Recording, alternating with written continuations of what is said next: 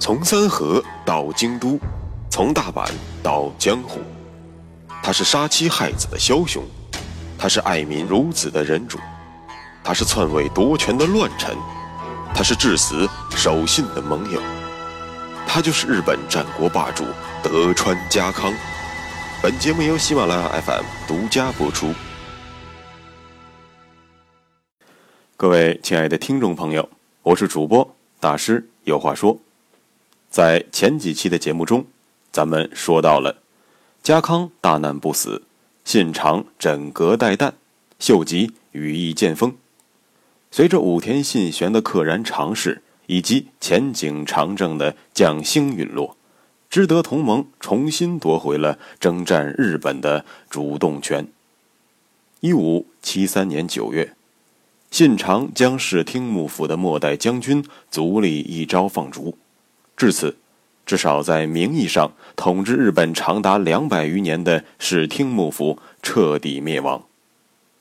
信长正是那个将旧制度一脚蹬翻的弄潮儿，推翻了室町幕府，信长旋即平定了京畿周遭的叛乱势力。即便像是与信长死磕了一辈子的石山本愿寺，在信长天下不武的滚滚战车面前，也低调了很多。甚至连石山本愿寺当主本愿寺显如，也于次年亲自前往京都，向信长表示求和之意。摆平了京畿重地，信长自然而然地把目光投向了东边的武田氏。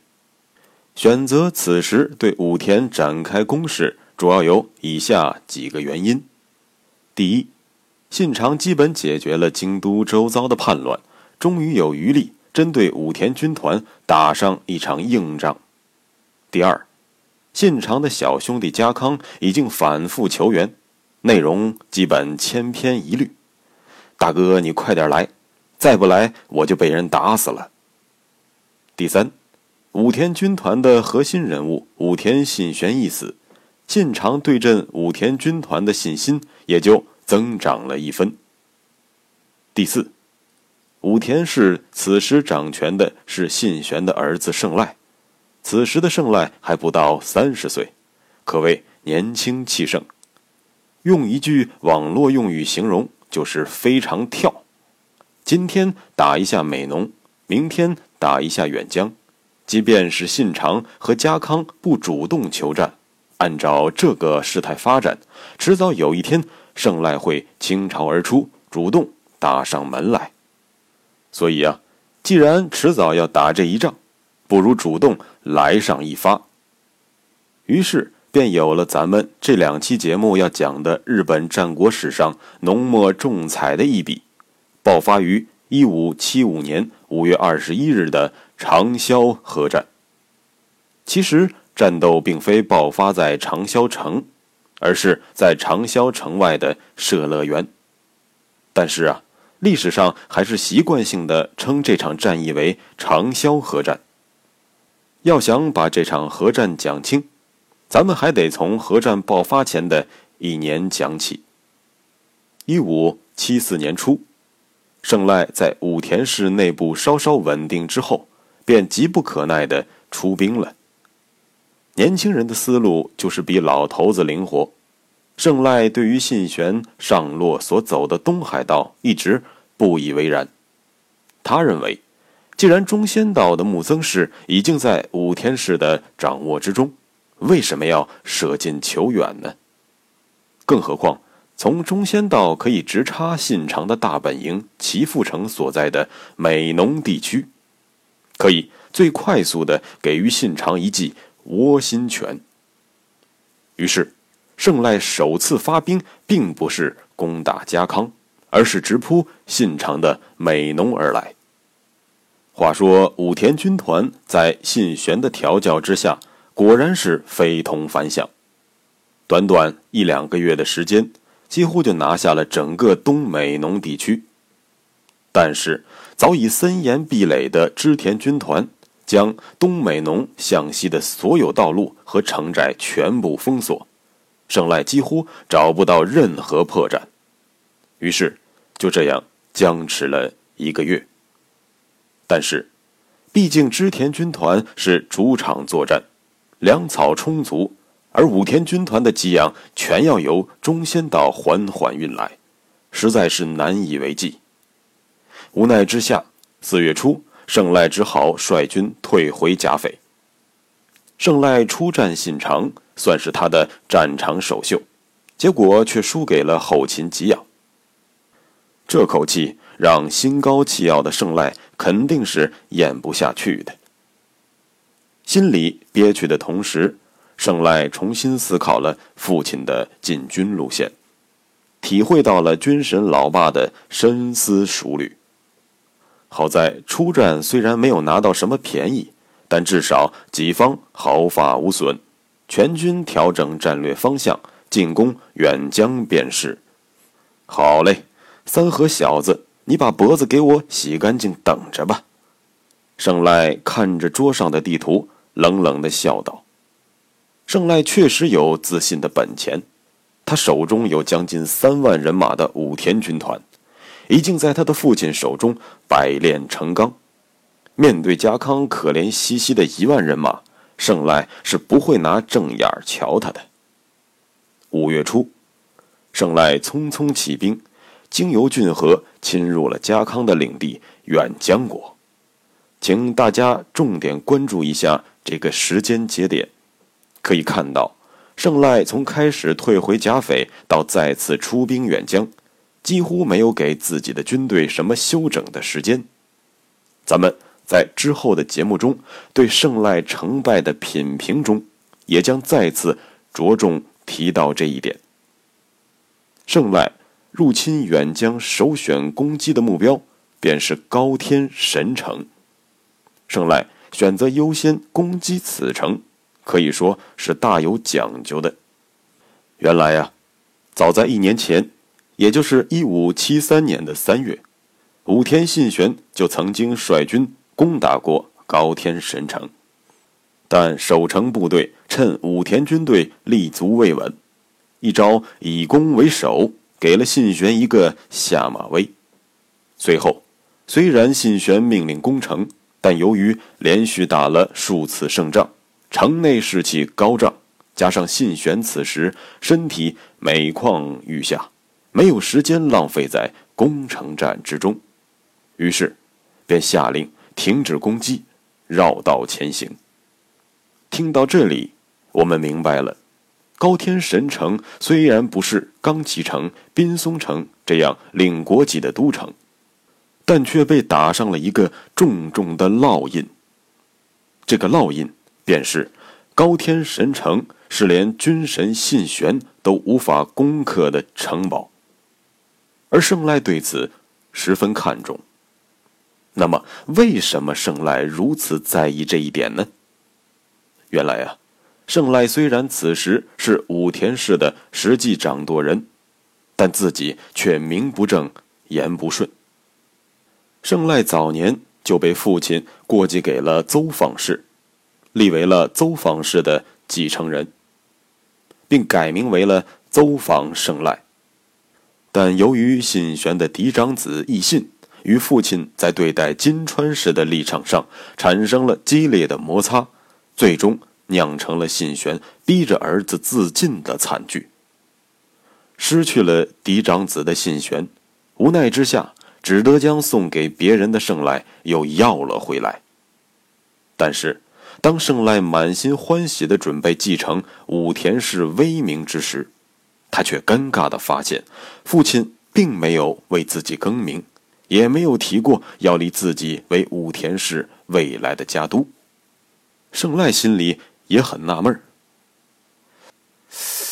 老爸，你到底是几个意思？你让我回归武田家，不就是为了继承武田家业吗？难不成你一把年纪还能再生一个不成？”没过多久，胜赖就知道了父亲的用意。信玄在临终之时。将家业托付给了自己的孙子，也就是胜赖的儿子信胜，这就让胜赖非常尴尬了。这种隔代传递权柄的情况其实并不多见。至于信玄为什么要这样做，经过仔细思考之后，我认为可能是有两个原因。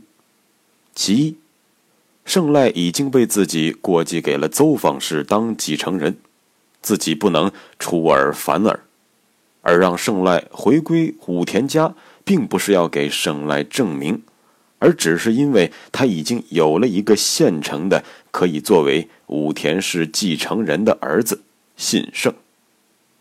之后，如果胜赖再生了别的儿子，可以继续以邹访为姓氏，继承邹访氏的家业。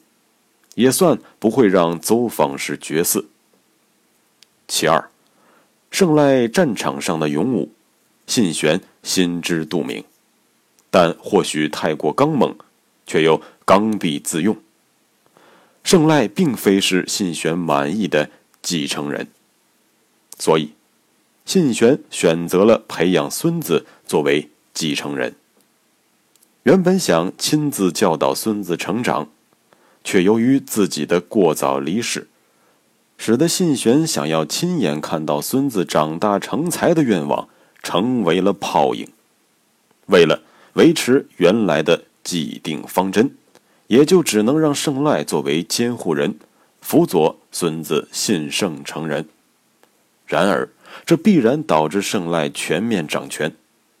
这虽然不是机智的信玄想要看到的，却也是无奈的。折中之法。不管怎么说，胜赖终归还是名不正言不顺的从军神父亲手中接过了武田军团扛把子的大旗。